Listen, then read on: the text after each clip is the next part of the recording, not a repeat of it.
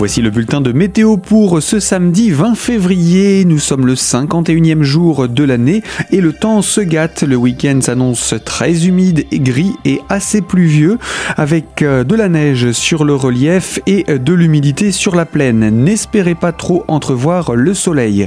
Côté Mercure, petite réjouissance si le matin de ce samedi indique moins 3 à plus de degrés depuis le relief vers la plaine, le Mercure remonte en journée 2 à 6 degrés pour samedi. Et puis pour dimanche, les températures sont pratiquement printanières. 3 à 8 degrés au réveil, 5 à 11 degrés au meilleur de la journée. Évidemment, les nuages transforment la neige en pluie pour la journée de dimanche. Retour de température plus basse pour le début de semaine prochaine avec quelques giboulées pour lundi et mardi.